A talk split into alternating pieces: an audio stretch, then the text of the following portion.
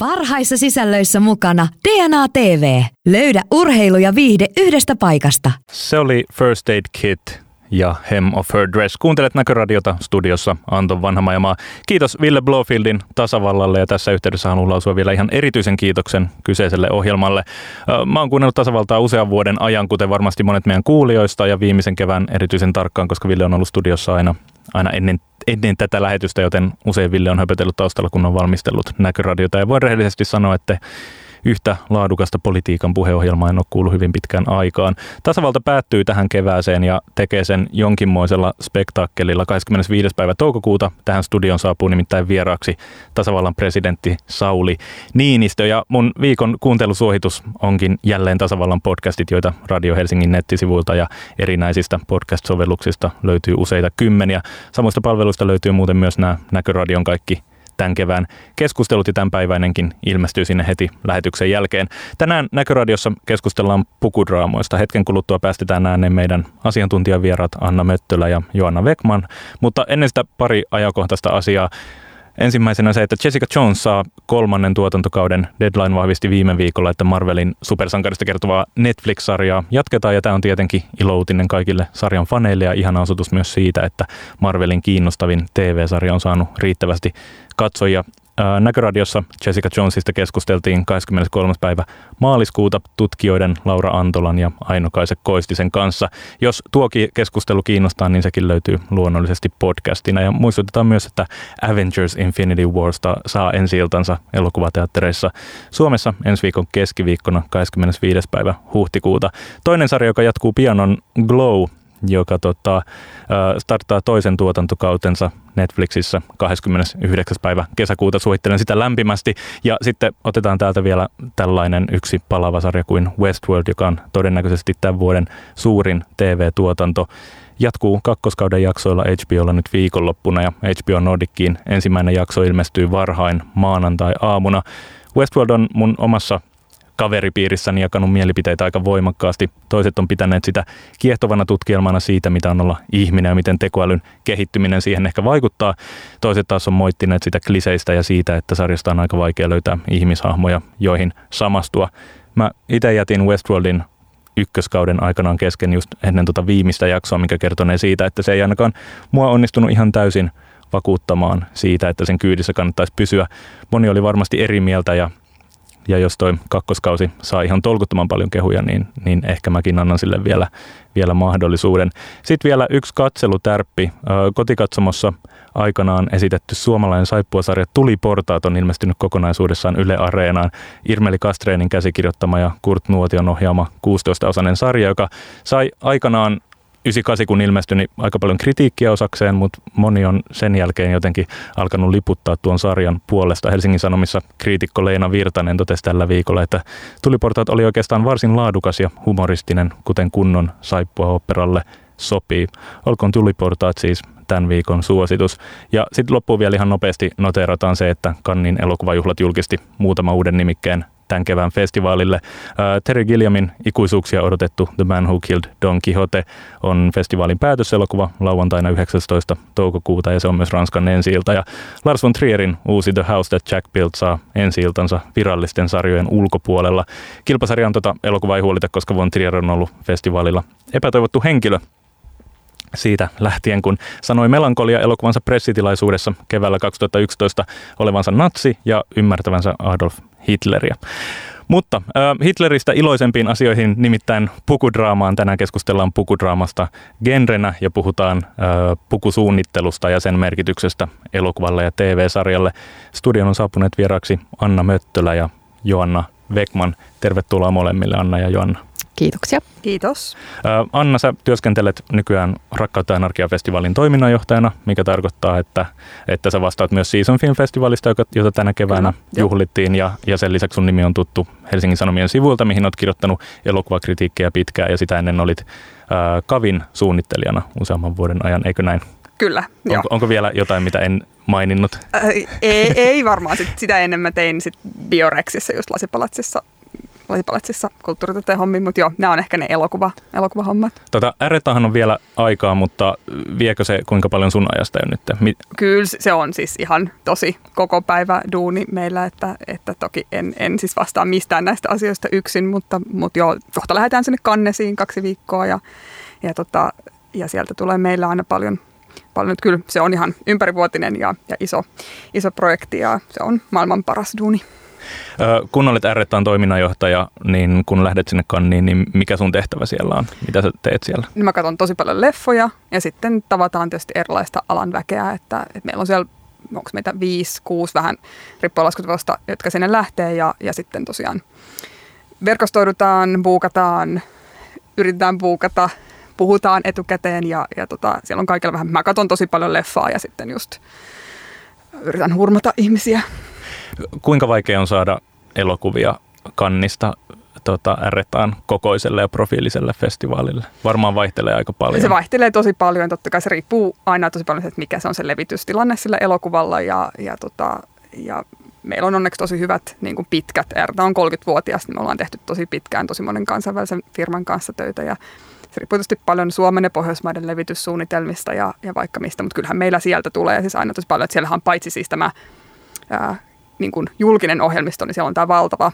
Market-ohjelmisto, missä, missä siis näytetään valmistumassa tai jo just, just valmiina olevaa, ei vielä levityksessä tai levitykseen tulevaa elokuvaa, niin sieltä tietenkin paljon myös, että kyllä se on meidän niin kuin, y, sitten melkein se ykkösetappi kuitenkin. Mitä odotat tämän vuoden kannilta eniten? Sitä, että ei satais.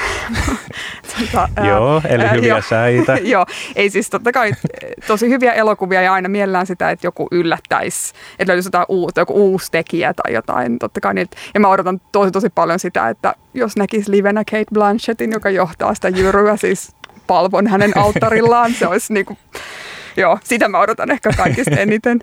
Joo, mulla oli vastaavanlainen hetki Berliinin elokuvajuhlilla muutama vuosi sitten, tai samanlainen tavoite. Greta Gerwig oli silloin Juryssa ja mulla oli pahin Greta Gerwig ihastus itselläni päällä ja, ja tota, se oli mun niin kuin number one missio sen festarin aikana, että Gretan näin ja ja sitten olin jossain aamupressinäytöksessä sitten kaksi riviä mun eteen istui Greta Gerwig alas, niin se oli ruksattu. Se oli maaginen hetki. Oh, mä en osaa käsellyn hengessä tosta, mutta, mutta joo. Tota, Joana Beckman, sä oot tutkija, sä oot myös pukusuunnittelija mun käsittääkseni, sulla Kyllä. on sellainenkin koulutus. Sitten sä oot kuratoinut ainakin pari vuotta sitten teatterimuseon kokoelmista tällaisen unelmien kuteita näyttelyn, ja olet myös kuraattori. Kyllä, näyttelykuraattori myös. Mitä teet juuri nyt? Juuri nyt tällä hetkellä itse asiassa työskentelen näyttelykuraattorina. Mä teen tonne Virkagalleriaan sellaista näyttelyä nimeltä Filmitähtien jäljillä helsinkiläisyys kultakauden elokuvissa. Ja, ja tota, sinne tulee näitä vanhoja elokuvapukuja 30-60-luvulta, lähinnä 40-50-luvun pukuja ja, ja tota, paljon leffaa ja el- kaikenlaisia valokuvia ja sitten sellaista aineistoa, mitä ei ole missään nähty aikaisemmin, eli vanhoja pukuluonnoksia ja käsikirjoituksia, kaikkea sellaista. Ja se tosiaan ää, aukeaa tuossa toukokuun lopussa sille, että kesäkuun alusta tuonne elokuun, elokuun lopulle on mahdollista tulla sinne katsomaan että tota, pääsee ihan oikeasti näkemään niitä vanhoja leffapukuja ja miltä ne näyttää väreissä. Aivan. Tota, mistä ne puvut tulee? Ne kuuluu Kavin museokokoelmaan, eli entisen elävän kuvan museon, joka ikävä kyllä ei enää ole olemassa, mutta museokokoelmahan on. Ja, ja tota, mutta et ei ole vakituisia näyttelytiloja, että se on tämä surullinen tilanne täällä meillä Suomessa, että meillä ei ole niin elokuvamuseota, mikä on ihan uskomatonta. Että. Eli tilanne on tällä hetkellä se, että ne on jossain varastossa, että niitä käytetään tällaisissa yksittäisissä Käytetään tällaisissa yksittäisissä mm. silloin, kun on joku muu tuottaja. Et viime kesänä esimerkiksi oli tuolla Turun Logomossa, jossa sitten Länsi-Suomen elokuvakomissio tuotti sinne tein tällaisen tähtien tekijät näyttelyn, jossa oli sitten joitain näitä pukuja kanssa. Mutta nyt tulee sitten vähän enemmän ja tulee Helsinkiin ja tulee kaikkea muutakin kivaa, että siinä on paljon kaikkea oheisohjelmistoa ja semmoista. Miten sä kiinnostuit pukusuunnittelusta ja puvuista ja niiden suhteesta elokuvaan? No äh, siis puvuista kaiken kaikkiaan mä oon ollut ihan kiinnostunut lapsesta saakka ja, ja tota, se, se oli niin kuin semmoinen, äh, tykkäsin katsoa vanho, niin kuin vanhoja elokuvia ja, ja kaikkea tällaista. Ja ihan siis todella pienestä saakka. Puin ensin itseäni ja sitten muita. Ja siitä se sitten niin kuin lähti, että, että tota, äm, se on niin kuin ollut se elokuvapukujuttu itse asiassa oli sellainen, mikä oli mulle niin kuin ensin lähinnä sydäntä. Ja sitten mä tavallaan jouduin vähän niin kuin tuohon näyttämöpuolelle. Et itse asiassa mun eka ammatti on maskeeraaja. Eli, okay. eli mä oon ollut parissa leffassa mukana pukusuunnittelijana ja maskeeraajana, mutta sitten siirryin niin kuin enempi näyttämön pariin ja sitten mä oon siitä tehnyt tutkimusta enemmän. Et nyt sitten tässä parin viime vuoden aikana taas päässyt takaisin tavallaan sinne e, elokuvajuttuihin, niin, niin tota, on, on kyllä ollut tosi kiinnostava ja hienoa. Millaisissa elokuvissa sä olit maskeeraajana? Ihan parissa leffassa sellaisia, tota, mä olin erikoistunut kauhu, eikä tällaisia niin ruhjeisia haavoihin ja muihin tällaisia, että, että tota, semmoista niin kuin ruumiita ja muita. verta, tekoverta paljon. Onko toi ruhjeiden maskeeraaminen niin kuin pyörällä jo, että kun se kerran oppii, niin sitten sen osaa aina? No, Onko sulla sillä, ne kädentaidot yhä hallussa? Ö, sillä tekniikalla kyllä, mitä silloin opetettiin, mutta sehän on semmoinen ala, joka on mennyt aivan valtavasti eteenpäin, että, että tota, en pystyisi kyllä kilpailemaan niiden ihmisten kanssa, jotka tällä hetkellä tekee. Mutta kyllä ne toimii sitten, kun tekee tota, niin lapsille niin kuin tarvittaessa Halloween-mustelmia ja kaikkea tällaisia, niin se, kyllä sitä koulutuksesta edelleen hyötyä. Ja, ja tota, tietenkin sille, että sit silloin kun mä teen pukusuunnittelutyötä, niin mä usein suunnittelen maskerauksen myös. Mm.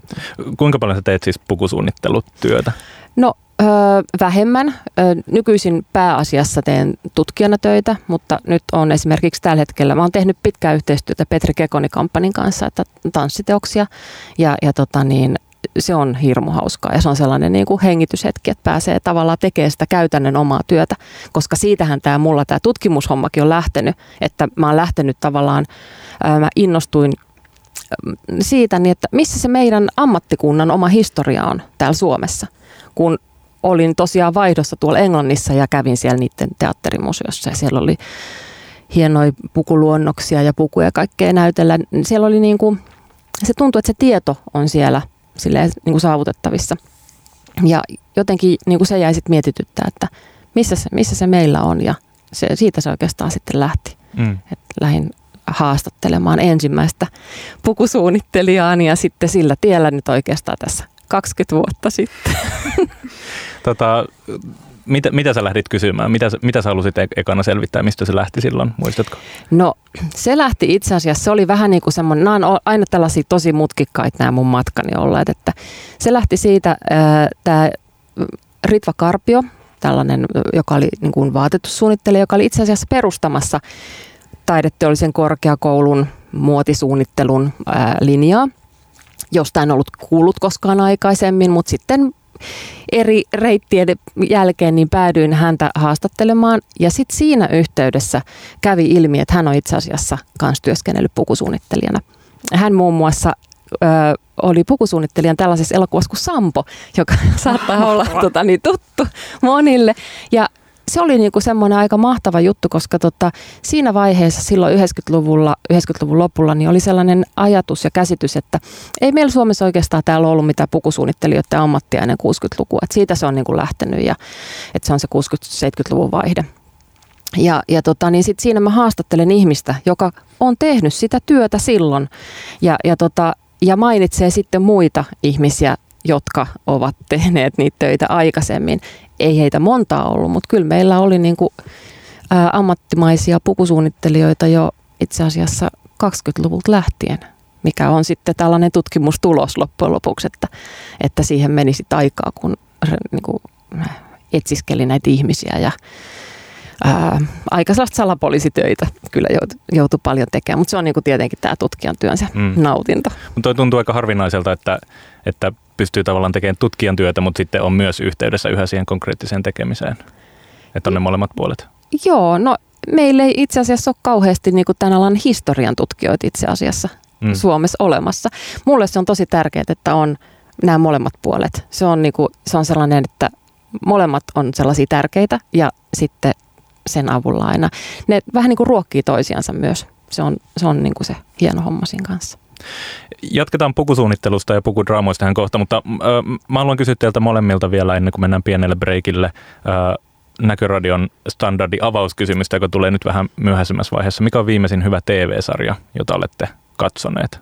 Anna Möttölä. Pitääkö se olla pukudraama? Ei tarvi olla pukudraama, se voi olla ihan vaan hyvä TV-sarja. Mä mielelläni okay. otan suosituksia aina vastaan. Okei. Okay.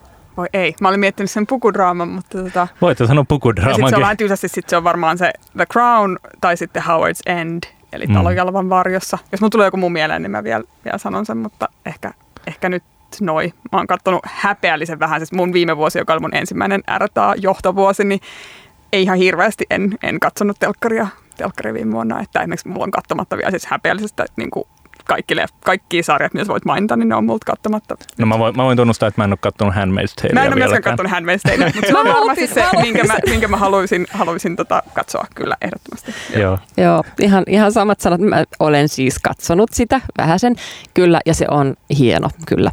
Mutta tota niin, äh, Crown oli, oli jotenkin niin kuin sellainen valtava nautinto siihen, siihen saakka, mitä nyt on tässä päässyt. Ja, ja tota, sitten semmoisista niin suht viimeaikaisista niin äh, Wolf Hall on sellainen uskomattoman hieno ja siitähän on tulossa ymmärtääkseni joku seuraava kausi tai jotain tällaista.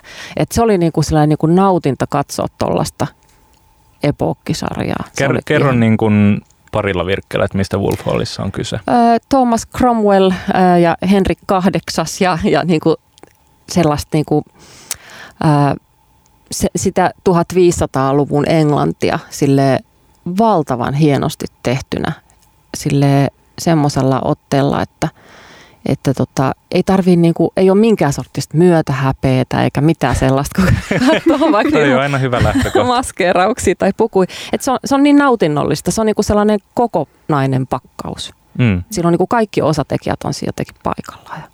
Ja Mi- mistä Wolf voi katsoa? Mä en tiedä, voiko sitä katsoa enää mistään. Se, se oli BBCin mun mielestä sarja, niin. mutta se tuli Yleltä ja varmaan ainakin sen saa DVDllä edelleen, mutta, mutta mun mielestä se ei ole missään, missään näissä. Mistä DVDitä saa nykyään? Sieltä yhdestä verkkokaupasta. Jatketaan Anna Möttölä ja Joanna Vekmanin kanssa ihan hetken kuluttua. Parhaissa sisällöissä mukana DNA TV. Löydä urheilu ja viihde yhdestä paikasta.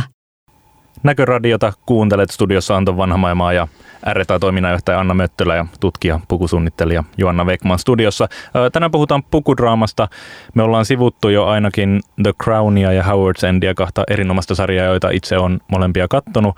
Käytään niitä ainakin referensseinä tänään, mutta jos puhutaan pukudraamasta, niin voitaisiin ihan ensi alkuun määritellä vähän sitä genreä. Siis, onko pukudraama oma lajityyppisä? Jos on, niin millaisia reunaehtoja siihen kuuluu? Mikä tekee pukudraaman Anna Möttölä?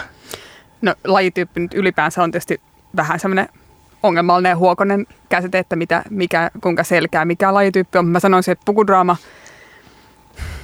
se, on enemmän, ehkä se on semmoinen niin kuin yleisnimike voisi ajatella ja kattokäsite, koska siihen sitten taas mahtuu niin valtavasti eri, että siihen mahtuu draamaa ja komediaa ja ja, ja thrilleriä ja, ja elämäkerta-elokuvaa ja, ja niin monen eri aikakauden ja niin monenlaiselle eri yleisölle tehtyä, tehtyä tota, et ehkä, ja sitten tavallaan sen rinnakkaiskäsite tietenkin niin kuin historiallinen elokuva tai historiallinen TV-sarja, niin, niin tota, ehkä enemmän mä ajattelen semmoisen katto, kattokäsitteenä, mutta tuolta sitten, että just, että kun me kutsutaan jotain pukudraamaksi, niin se on ehkä enemmän semmoinen luonnehdinta ja niin kuin päätös ainakin jollain joko alitajuisella tai ähm, tietoisella tavalla kiinnittää, niin mä haluan kiinnittää huomioon, että tässä sarjassa on tosi isossa roolissa just tämä ylöspano ja, ja puvustus ja näin, että, että, että niin kuin, ei se musta silleen ole lajityyppi, vaan sen, sen sisälle mahtuu kauheasti, että se on enemmän ehkä semmoinen niin tyyli-ilmaus. Joo, ja sitten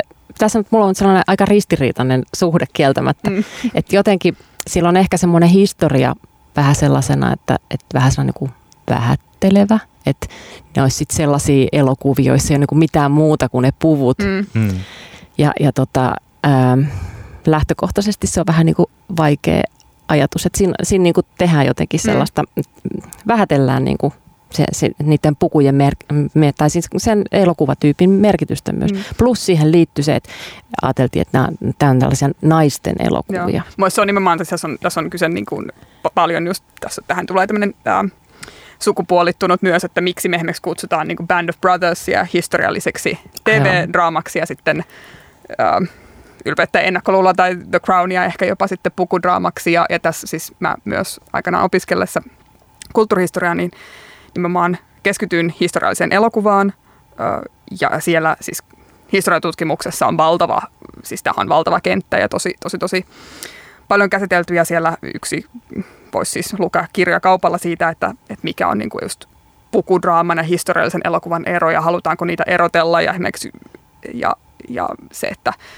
esimerkiksi onko historiallinen elokuva sitä, mikä jotenkin perustuu ähm, todellisuuteen, niin kuin siis tosi, mm. tosi pohjaisiin, ja sitten taas pukudraamaa sitä fiktiota. No tämähän ei, ei mun mielestä tämä ei ole hedelmällinen jaottelu, niin. eikä se toimi ollenkaan, koska historiallinen elokuvahan on aina, tai historiallinen TV-sarja, tai se on ainahan, se on siis valintoja ja, ja, ja fiktiota ja, ja näin. Ja toisaalta sitten miten, miten joku esimerkiksi Charles Dickensin niin kuin aikalaiskirjaan perustuva juttu voisi olla tavallaan vähemmän totta kuin sitten joku meidän nyt kuvittelema, kuvittelema tarina, että, että, että jotenkin se, mä, mä esimerkiksi niin kuin se pukudraama on mulle tosi, tosi fine, koska mä, mä niin kuin haluan nimenomaan nostaa sen, sen puvustuksen arvostusta, mutta, mutta ehkä niin kuin menneisyyteen sijoittuvat elokuvat mm. olisi, olisi ehkä semmoinen joku, jonkunlainen kattokäsite myös, mutta se ei ole niin napakka. Niin, se on totta. Toi on hyvä. Mä puhun epokkielokuvista. Mm, se on hyvä. Ja kun mä puhun epokkipuvustuksesta ja kaikesta tällaisesta, että, että sitten kun on noita vanhempia, näitä vanhoja suomalaisia leffoja,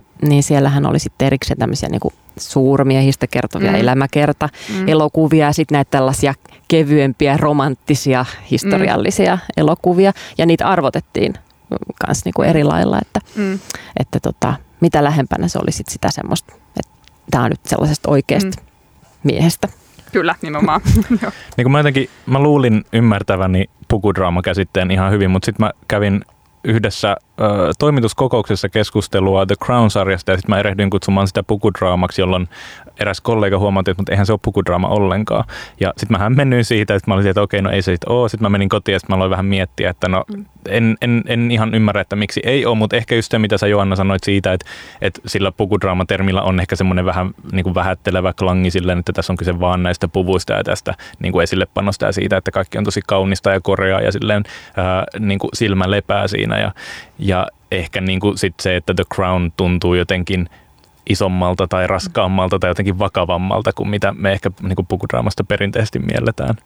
Niin, mutta voidaan ottaa käsite niin kuin, takaisin niin, haltuun. haltuun. kyllä, koska siis ehdottomasti niin kuin, mistä varmaan mm. tullaan puhumaan, niin, niin se puvustushan ei ole ollenkaan vaan mitään niin kuin silmäkarkkia, vaan se on niin. tosi tosi olennainen, että, että mä niin kuin, voin ihan mielelläni kutsua The Crownia pukudraamaksi ja, ja sitten myös vaikka niitä historiallisia sotasarjojakin, jos sikseen tulee, että, että se on niin kuin, se on se menneisyyden tekeminen, mikä, mikä niissä on. Että jos ajattelee todella, että ehkä mitkä, mitkä kriteerit erottaisi ne toisistaan, että molemmissa niin kuin kiinnitetään ö, tosi paljon nimenomaan panostetaan siihen aitouteen ja, ja niin kuin vaivan näköön ja tämmöiseen, tämmöiseen historiallisen toteudenmukaisuuteen, niin, niin mikä, se, se paljastaa minusta tosi mielenkiintoista niin kuin tästä meidän, meidän ehkä just ajatuksesta niin kuin naisellisuuteen ja et kenelle yleisölle ja vähän, että mikä on nyt sitten sellaista niin kuin totu, niin kuin oikeasti vakavasti otettavaa, Joo. arvokasta draamaa ja, ja viihdettä, että, että se, on, se on kyllä kiinnostavaa. Eli puhutaanko me nyt pukudraamasta vai Puhut puhutaanko me... Puhutaan vaan. joo, joo, joo. Se on ihan ok. Siinä on ne puvutkin mukana. Kyllä, joo, joo. se on ihan ok. Hyvä. No yksi olennainen asia pukudraamassa on juuri se, että siinä on, on hienoja pukuja ja yleensä kai yksi kriteeri on se, että ne jollain tapaa sopii siihen aikaan, jota kuvataan. Mitä äh, muita elementtejä pukudraamaan kuuluu, jos me nyt puhutaan niistä pukudraamoista.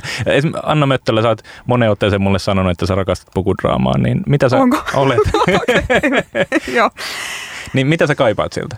Uh, no mä kaipaan siltä, se liittyy mulla varmasti myös tähän mun niin anglofiliaan ja, ja kaik, brit, brittiläisen ja brittiläisen historian ja, ja teatterin ja, ja kirjallisuuden rakastamiseen. Um, mä kaipaan siltä sitä laatua, mikä on tämä usein nimenomaan tähän pukudraamaan ja, ja epokkiin liitetty, liitetty termi. Ähm, eli semmoista niin kuin nimenomaan, että se näyttelijätyö on niin kuin erityisen hyvää ja, ja, ja niin kuin teknisesti myös, myös jotenkin hyvin osaavaa. Ja sitten mä kaipaan sitä tosi niin kuin huolellista ja jotenkin niin kuin kokonaisvaltaista ylöspanoa, että se koko maailma on, on luotu ja, ne, ja se historiallinen aitous on nyt sitten vähän niin ja näin, koska se nyt on aina, aina niin kuin joka tapauksessa luotua, mutta, mutta toki niin kuin semmoista ää, jonkinlaista matkaa sinne menneisyyteen, semmoista tunnevoimaisuutta ää, ää, siltä ja, ja jotenkin sitä tuttuuden ja vierauden, vierauden sekoittumista. Ähm, ja sitten sit kyllä sellaista niin kuin, sellaista spektaakkelia, ja mä en tarkoita siis sillä sitä, että sieltä tarvitsee räjähdellä minkään, vaan spektaakkelia nimenomaan siinä, siinä niin kuin, että se kuvailevan mm. aineksen runsaus ja tavallaan se, sen niin kuin tarjomat nautinnot ja merkitystulkinnat ja kaikki tämmöiset, niin sitä mä, sitä mä kaipaan. Ja sitten totta kai niin kuin tosi hyvää tarinaa, ja niissähän usein on tosi hyvät tarinat, kun usein ne perustuukin johonkin tosi hyvin hyväksi todettuihin tarinoihin, niin sitten sit niissä on kaikkea tällaista. Hmm. Joo, ja niitä on tehty uudestaan ja uudestaan monia, just mm-hmm. niin kuin ylpeys ja ennakkoluulo, mm. joka on tehty monta kertaa, joka ei niin kuin vanhene silleen mm. tarinana. Mm. Että se vaan tehdään sit uudestaan joka ajan tyylisesti, vaikka se onkin sit niinku perustuu tutkimukseen ja on historiallinen ja kaikkea. Silti sitten kun me katsotaan jälkikäteen, niin sieltä näkee aina sen aikakauden, mm. milloin sitä on tehty. No jos me puhutaan nyt tästä pukudraamasta, niin onko teillä joku erityinen aikakausi, joka teitä viehättää? Onko se niin kuin edwardiaanisen tai viktoriaanisen ajan englanti, mikä on niin kuin lähinnä sydäntä tai? No ensinnäkin, niin, kun mä ajattelen tänne se epokin kautta, niin tosiaankin mikä tahansa, mikä ei ole tätä hetkeä, niin sehän on, niin kuin, se on epokki. Ää, tota, eli, eli periaatteessa siis 80-luvulle sijoittuva Stranger Things TV-sarja olisi kyllä, epokkia mm, myös. Kyllä. Ja sehän on tosi siis Ysärki on epokkia. Hyvin hyvä aikamatka. Joo, kyllä. Se on epokkia. Joo, näin se, näin se kyllä on. Et, mutta tota, niin, mutta tota, en, mä, en mä oikein osaa sanoa, että onko nyt jotain sellaista ää, niin kuin lemppärijuttu. Että tuntuu, että sitten kun on joku sellainen tosi hyvin tehty juttu, niin sitten se kun se vie mukanansa, niin se, se on semmoinen. Mä oon itse ollut siis tosiaan ihan lapsesta saakka innostunut nimenomaan vaatetuksen ja pukeutumisen historiasta. Ee, myös muodin historiasta, mutta nimenomaan siitä niin kuin vaatetuksen ja pukeutumisen historiasta, joka on vähän eri asia kuin muodihistoria. Mm. Niin tota, että se, että pääsee näkemään sitä, että just niin kuin Anna tuossa sanoi kanssa, sellainen niin kuin aikamatka. Ja mun, mun pitää sanoa, että mulla niin kuin se, että, että tota, se realismi siinä on sellainen, joka vie, että mulla on isoja vaikeuksia näiden amerikkalaisten epokkisarjojen kanssa. Että tota, tavallaan se on se, ne on ne brittielokuvat ja sarjat, jotka, jotka jotenkin, että sit niinku, se niinku sykäyttää se niiden tapa tehdä. Onko, siis, onko se amerikkalaisilla, niin onko se joku tyylilajikysymys, että liioitellaan tai tehdään jotenkin toisin vai onko se niin kuin osaamisen puutetta vai mitä Ei se, se on? osaamisen puutetta, ne on valintoja ja niillä on tavallaan pitkä historia sellaisessa, että, että tota, esimerkiksi, että meikit ja kampaukset on itse asiassa aika sellaisia, niin kuin, ne niin kuin miellyttää tätä nykysilmää. Sen sijaan, kun Englannissa voidaan tehdä joku, esimerkiksi muistan yksi Jane Austen, oliko se nyt viisasteleva sydän vai mikä, kun sankaritar itkee, niin sen nenä tulee punaiseksi. Ei ne tee sellaisia Amerikassa tai jotenkin nämä yhdysvaltalaiset. Että siellä on jotenkin semmoinen niin kuin, äh, ehkä sellainen, tämä nyt saattaa olla yleistystä, mutta sellainen tota, äh, se se niin kuin kaune, perintei, konservatiivinen kauneuskäsitys ja sitten se, että se on se sellainen tietty tähtikuva, joka tulee niin kuin lävitse, vaikka tehtää sepokkia. Tämähän on siis vanha, vanha juttu, että siinä ei ole niin kuin mitään uutta, että, että hei, että, että niin kuin yhdistetään, otetaanpa tällaisia, tällaisia tota, että tehdään tällaista niin kuin anakronistista vähän sen, mm. että, että tota, sille on tehty aina. Et, et nyt nyt tota, niin sitä saatetaan tehdä sitten – tietoisemmin, mutta että, että ainahan se aika tulee läpi. Ja, ja tota, mä tykkään siitä näissä englantilaisissa brittijutuissa just, että, että, että, tota, että se perustuu tutkimukselle. No jos miettii brittiläistä pukudraamaa ja sitä, miten sitä on tehty niin kuin vuosikymmenten aikana, niin um, onko se, niin kuin, onko se tapa, jolla me esitetään vaikka viime vuosisadan vaihteen maailmaan niin kuin puvustuksen ja lavastuksen kautta, niin onko se muuttunut jotenkin, näyttäytyykö se eri tavalla 70-luvun tuotannoissa versus 2010-luvun tuotannoissa? Aina ne on eri. Ja, ja varmaan parinkymmenen vuoden kuluttua ne katsoo sitten, että ai tollasta ne teki silloin joo, 2008. Joo, ja, se, ja se näkyy nimenomaan, musta tuntuu, että, että, että nyt meidän on vaikea sanoa, siis mm. tämä on musta, musta niin kuin, myös historian tutkijana, se on, se on niin kuin, tämä oli yksi mun mun tärkeimpiä oppeja on että, että historiallisessa elokuvassa, ja siis käytän tässä sanaa elokuva kuvaamaan kaikkea audiovisuaalista viihdettä, näkyy niin kuin aina enemmän se, se, se paitsi, paitsi se puvustuksessa, mutta kaikessa muussa se kertoo kuitenkin vähintään yhtä paljon oikeastaan enemmän siitä tekoajankohdastaan mm. kuin siitä niin kuin menneisyydestä, mihin se sijoittuu. Mutta toki se, että mitä se kertoo, niin erottuu ehkä vasta sitten myöhemmin. Että mihin keskusteluihin se liittyy, minkälaisia asioita. Esimerkiksi just, jos ajatellaan, se esimerkiksi on tosi kiinnostava just se, vaikka niin kuin vertailla näitä paitsi esimerkiksi klassikkosovituksia, niin sanotaan sitten vaikka esimerkiksi Tudorithan, jo mm. siis nimenomaan tämä Uh, Wolf Hallhan kertoo siis Tudor kuninkaallisesta, eli Elisabeth I, Henrik VIII ja Anne Boleyn, niin niistä on tehty valtavan paljon elokuvia ja, ja TV-sarjoja, siis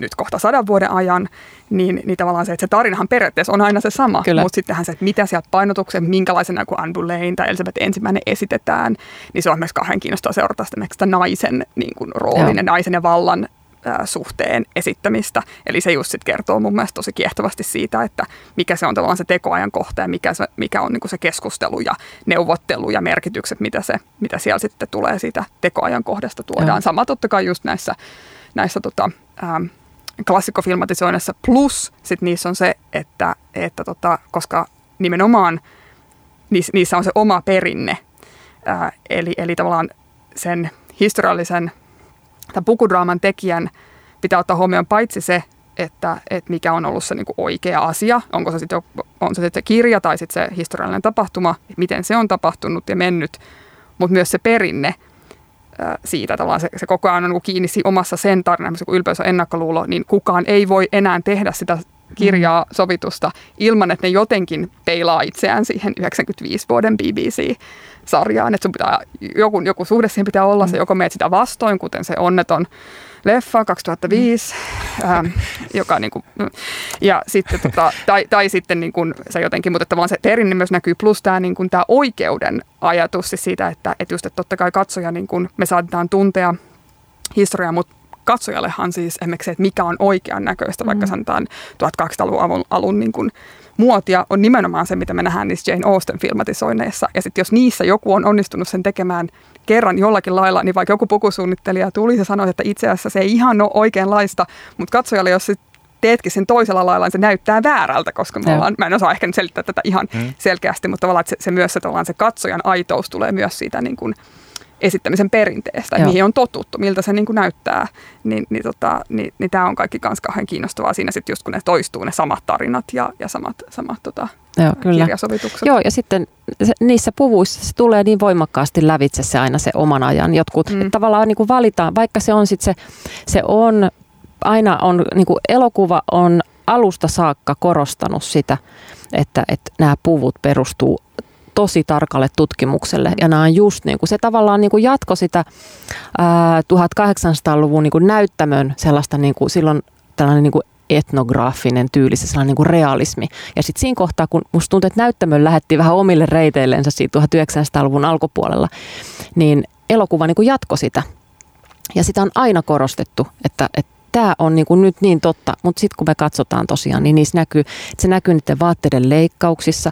Hyvin pitkään oli se tilanne, että ei esimerkiksi käytetty ää, niin kuin oikeita alusrakenteita, eli korsetteja ja sellaisia niin kuin muita rakenteita, mitä oikeasti siellä on ollut, joka sitten taas niin kuin liittyy siihen, että, että miten esimerkiksi vaatetuksen ja pukeutumisen niin kuin tutkimus on kehittynyt.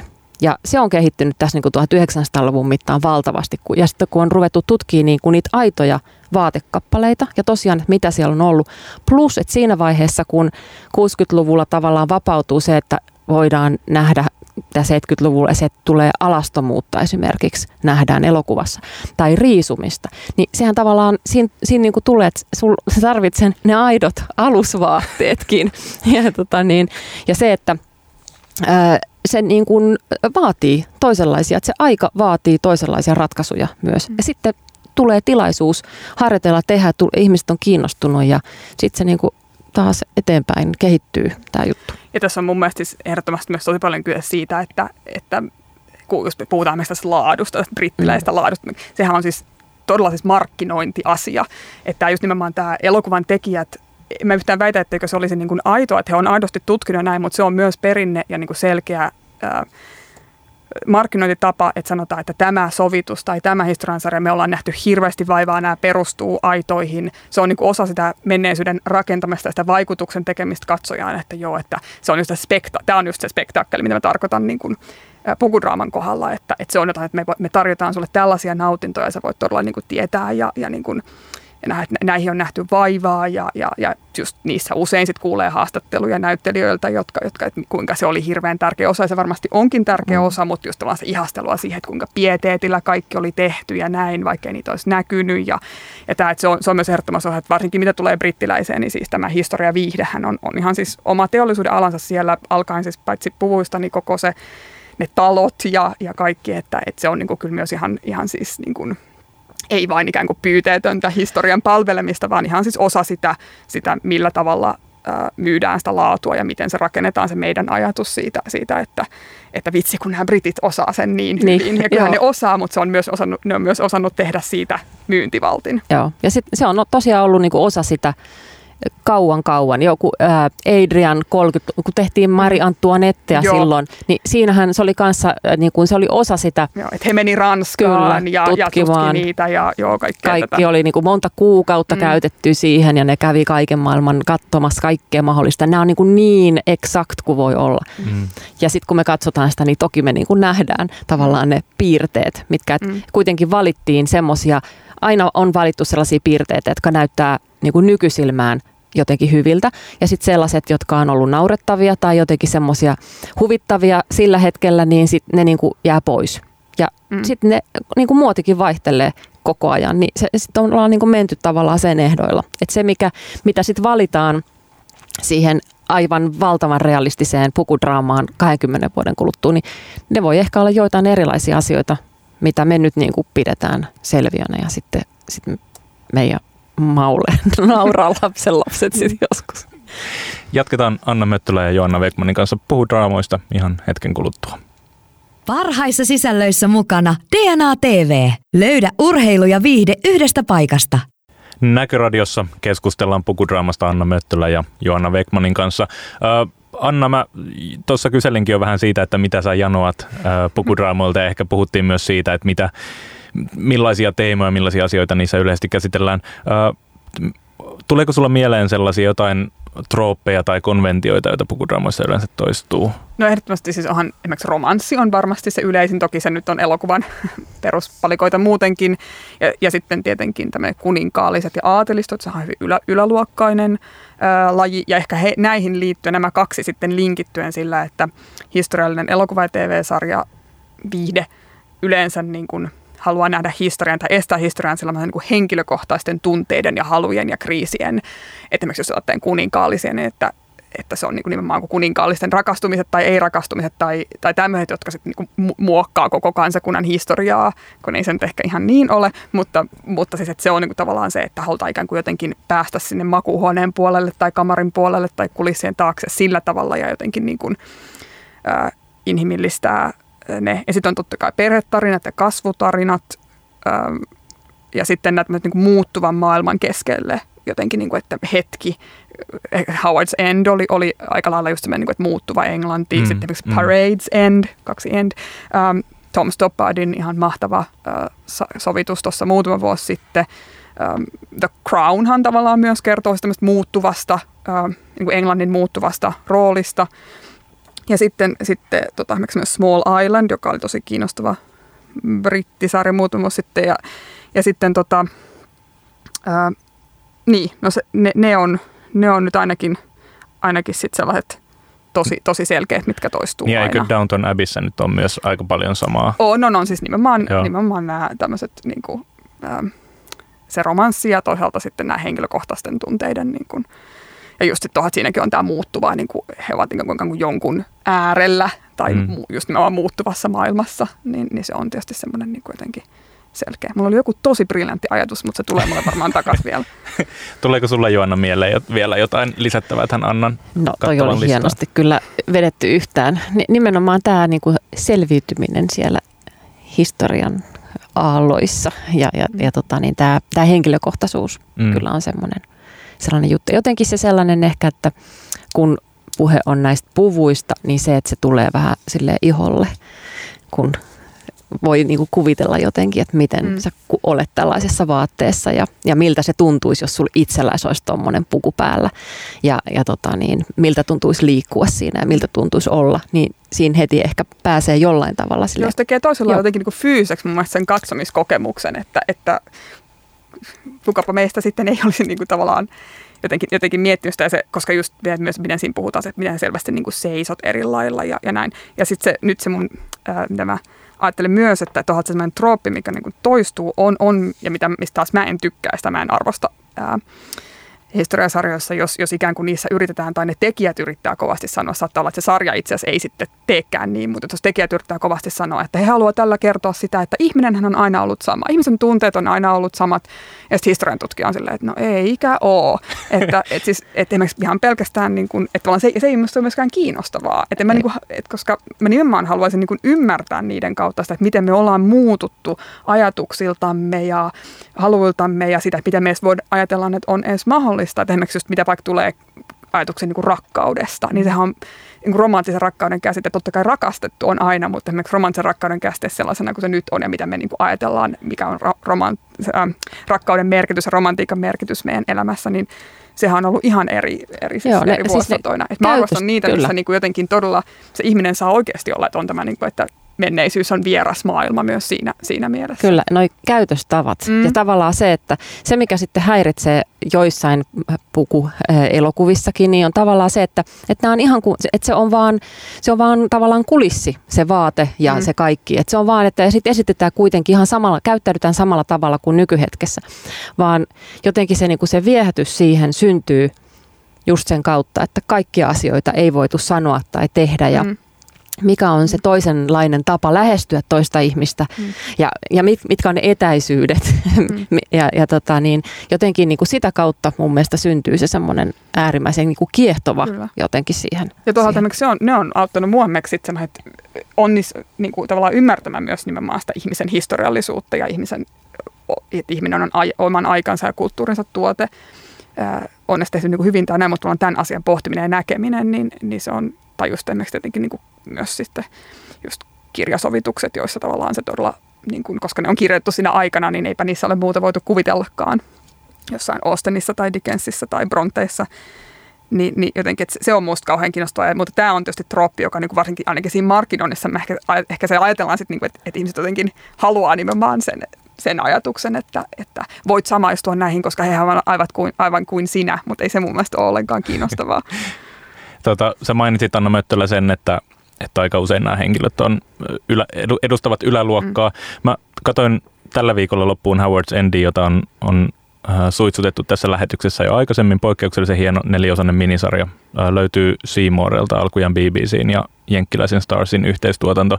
Äh, siinä oli mun mielestä aika kivasti yhteiskuntakritiikkiä mukana siinä sarjassa. Siinä on siis käytännössä niin kuin kolme sukua tai kolme perhettä, joita kuvataan. Siinä on Nash Legelit, jotka on siis tällaisia lukeneita ja idealistisia älykköjä, uskoo hyvään, haluavat kokea ja uskoa pystyvänsä auttamaan köyhiä ihmisiä, työväenluokkaa.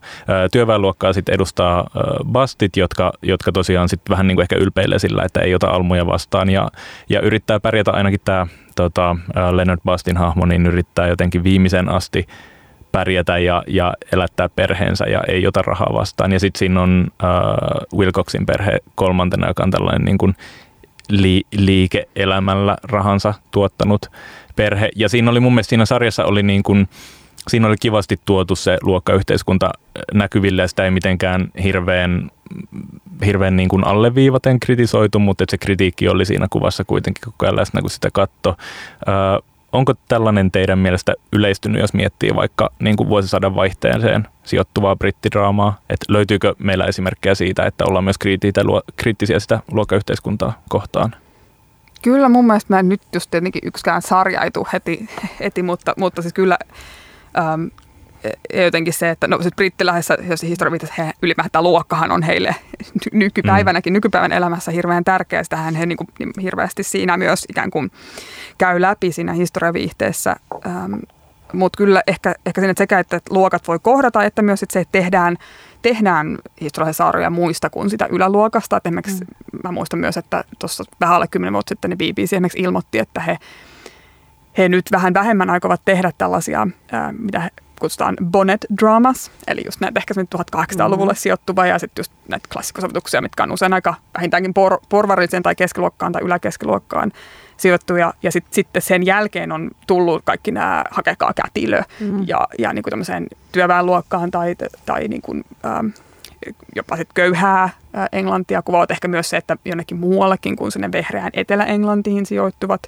jutut. Että kyllä sitä, kyllä sitä mun mielestä niin kuin näkyy enemmän ja onhan se niin kuin kirjoittu toki sisään moniin niihin, mutta just se, että ehkä se, se, se mikä on muuttunut on se, että, että kuinka niin kuin tavallaan kriittisesti se sitten näytetään tai että, että niin kiinnitäänkö huomiota siihen niin kuin luokkayhteiskunnan epäkohtiin, mistä sitten taas esimerkiksi niin kuin kiinnostava tietysti kysymys on tämä Downton Abbey, mm. jossa tavallaan on kyllä läsnä siis se, se niin kuin, että, että okei, siellä ainakin on siis tämä kahden kerroksen väkeä, että se ei ainakaan kerro pelkästään niistä, vaan päähenkilöinä on myös näitä alakerran väkeä, mutta sitten toki siinä oli tämä, että se heidän välinen suhteensa estettiin niin. Itse asiassa nyt mä katsoin sitä uudelleen, äh, rupesin katsoa äh, tuossa joku aika sitten ja se eka kausi itse asiassa oli kyllä niin kuin, siinä ne oli paljon ikään kuin tylympiä näitä palvelijoitaan kohtaan ja se jotenkin se ero oli selvempi, että sitten selvästi se niin kuin kyllä, sitten niistä tuli niitä kavereita ja sitten se rupesi olla vähän, vähän epäuskottavaa, mutta, tota, mutta se on, se on niin kuin tota, onhan sekin tietynlainen ikään kuin ehkä jonkunlainen edistysaskel, vaikka on niitä ollut että, että on niin kuin päähenkilönä kuitenkin sitten myös, myös niin kuin muita kuin niitä aatelisia, ää, vaikka sitten todellakaan Downton Abbey nyt ei ollut mitenkään progressiivinen sarja tässä mielessä muuten. Niin, Silvia Hosseini kirjoitti ö, ylioppilaslehteen tuosta tota, Crown-sarjasta esseen, jossa kirjoitti just siitä, että, että tapa, jolla, jolla Crown kuvaa Iso-Britanniaa ja sen suhdetta entisiin siirtomaihinsa, niin on tosi ongelmallinen ja nosti esiin tämän Kenia-jakson, jossa, jossa nähdään tyylikkäitä safariasuja. Tämä on nyt suoraa sitaattia. Tyylikkäitä safariasuja, lepohetkien riippukeinuissa lapsia leikeissään ja eksottisia eläimiä Afrikan kuumassa yössä. Kun radiosta kantautuu tieto kuningas Yrjö kuudennen kuolemasta vuonna 1952, paikallisetkin itkevät. Heit Hosseini kirjoittaa myöhemmin, että Briteillä on vaikeuksia suhtautua suhtautua menneisyytensä rehellisesti ja tota, äh, imperiumin historiaa ei koulussa juuri opeteta ja, ja äh, Independentin viime vuonna uutisoimassa kyselyssä ilmeni, että monet on kolonialismista suorastaan ylpeitä Briteissä, niin jaatteko Hosseinin kritiikin siitä, että, että The Crown TV-sarjana on, olisi tällaista niin kuin siirtomaa-ajan nostalgisointia ja romantisointia? Joanna? Ää, en mä ihan, ihan silviisi ihan niin voimakkaasti kyllä sanoisi, mutta kyllähän nämä on tosi mielenkiintoisia kysymyksiä ja hankalia kysymyksiä, mutta ne kertoo ihan valtavasti siitä, että nykyisin voidaan asettaa tällaisia kysymyksiä ja ne kiinnostaa ihmisiä. Mutta että ää, esimerkiksi, no tämä vie vähän sen muualle, mutta, mutta tota, niin sellainen mun lapsuuden lempari – kuin tuulen viemää. Mm. Niin kuin tavallaan se, että ää, se semmoinen niin kuin ristiriita siitä, että sä voit katsoa jotain sellaista, joka on valtavan kaunista ja sit sä kuitenkaan tavallaan voi enää mennä siihen maailmaan, kun sä tiedät, mitä kaikkea siihen liittyy. Ja, ja tota niin, aina tarvitaan niitä ihmisiä, jotka näkee uudesta näkökulmasta niitä, niitä tota niin, sellaisia mitä, mitä me muut ehkä ei nähdä, tai ja miten, miten se niin kuin tulee tavallaan se näkökulma sitten.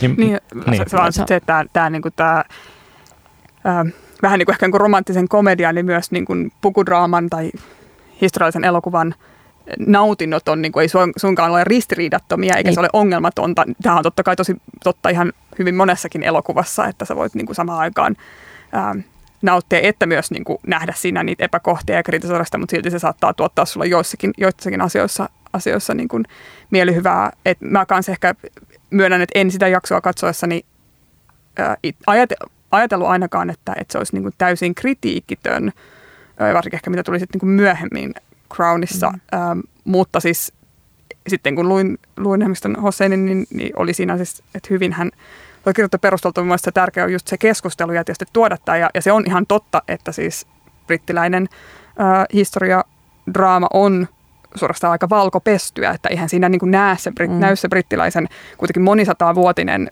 äh, siis etninen kirjo, jota, jota siellä, että, että siis, että, että just, että missä on ne mustat hahmot, joita kuitenkin tiedetään, että, että historiassa oli, oli ihan, ihan näkyvästi. Ja, ja esimerkiksi tämä Small Island oli siitä just kiinnostava sarja, että se kertoo niin kuin, niin kuin Jamaikan aikana. Ja siinä oli sitten sekä, sekä valkoisia että mustia näyttelyjä ja koko niin kuin se, se, se mukana. Mutta sitten tuolta esimerkiksi mitä on just, just esimerkiksi David Oyelowo, joka Martin Luther King, Kingia muun muassa näytteltä Selmassa ja on se brittinäyttelijä Spooksista tuttu aikanaan, niin, niin esimerkiksi on puhunut, että hänen on pitänyt lähteä omasta maasta eli Britanniasta Jenkkeihin, jos esimerkiksi hän haluaa tehdä nimenomaan saada tämmöisiä niin kuin historiallisia rooleja, koska historiallisessa brittiviihteessä mustille näyttelijöille ei, ei ole rooleja, vaikka niitä oikeasti kuitenkin niitä mm. hahmoja olisi, puhumattakaan siitä, että päästäisiin jonkinlaiseen niin kuin värisokeaan kästaukseen, että, että Austenin sankarittarina voisi olla joku muu kuin, kuin niin kuin vitivalkoinen. Niin tuntuu, että kun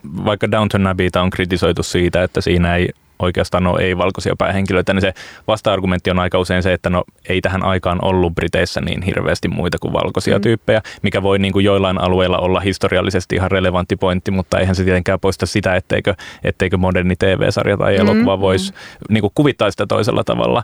Ja äh, puhuttiin ennen tuossa lähetystä lyhyesti siitä, että tavallaan teatterilavalla ollaan vähän edellä tässä asiassa. Että teatterilavalla me ollaan totuttu siihen, että Shakespearein näytelmissä me voidaan nähdä ei-valkoisia näyttelijöitä, me voidaan nähdä ö, sukupuoliroolia ja, ja kaiken mahdollisen sekoittumista, mutta tällainen niin kuin, ö, elokuva- ja TV-fiktio tuntuu tulevan vähän jäljessä, jotenkin vähän konservatiivisempaa ehkä tai hitaammin niin, muuttuvaa. Ehkä tämä puku, niin. pukudraama. Mm. Muutenhan televisio on ollut tosi paljon esimerkiksi, jos ajatellaan vaikka niin kuin sukupuolta ja, toki, ja naisia, toki. niin nyt ollut nimenomaan se paikka, missä on tosi kiinnostavia, mutta, mutta ehkä se pukudraama on, on sitten, siinä on ehkä tämä prestiisi-ajatus myös, varsinkin mikä tulee, nehän on tosi isoja niin kuin kulttuurisia sijoituksia niin sanotusti mm. myös, jos ruvetaan tekemään jotain kuninkaallisfilmatisointia tai tärkeästä kansallisesta ähm, niin kuin tapahtumasta tai hahmosta olevia, niin, niin sitten siinä on jotenkin just se, ähm, että se, siihen, siihen ehkä liittyy myös sit siihen prestiisiin semmoinen konservatiivisuus. Mutta esimerkiksi siis aika harvinaista tällä hetkellä teatterissa, että tehtäisiin jotain tosi realistista epokkia – että et tota, se on paljon harvinaisempaa. Että, mm. että tota, sitten on kun on jotain sellaisia, tuli mieleen siis esimerkiksi siis se leffa Aleksis Kiven elämä, joka oli mun mielestä tosi virkistävä, niin tota, sen takia kun se oli niin anarkistinen se puvustuskin, se oli niinku teatteria mm. tavallaan silleen, että siinä, siinä tota niin, että siksi oli tavallaan viettävä, koska – se, se, ei ole, se, niin kuin se tavallaan näytti sitten sen, että et miten aina katsotaan tästä realismin kulmasta. Ja jotenkin siinä elokuvan maailma kieltämättä on enemmän kiinni ja myös niin kuin kehittynyt ihan valtavasti. Että, että meillähän on niin kuin hieno ammattikunta, joka tekee näitä, toteuttaa ja tutkii ja tekee näitä epokkipukuja alusvaatteita myöten. Siellä osataan kaikki, joka ikiset pistot, että, että missä vaiheessa käytettiin tällaisia ompelupistoja, kun näkyy kauluksesta lähikuva, niin siellä ei käytetä sitten sellaisia pistoja, jotka kehitettiin 50 vuotta myöhemmin tai jotain. Että, että siellä on niin kuin todella sellaista niin kuin uskomattoman hienoa tietotaitoa, joka, joka on, niin kuin, tämä on mahdollistanut sitten sellaisen syntymisen kyllä. Anna Möttölä, Joona Vekman, kiitos paljon vierailusta Näköradiossa. Parhaissa sisällöissä mukana DNA TV. Löydä urheilu ja viihde yhdestä paikasta.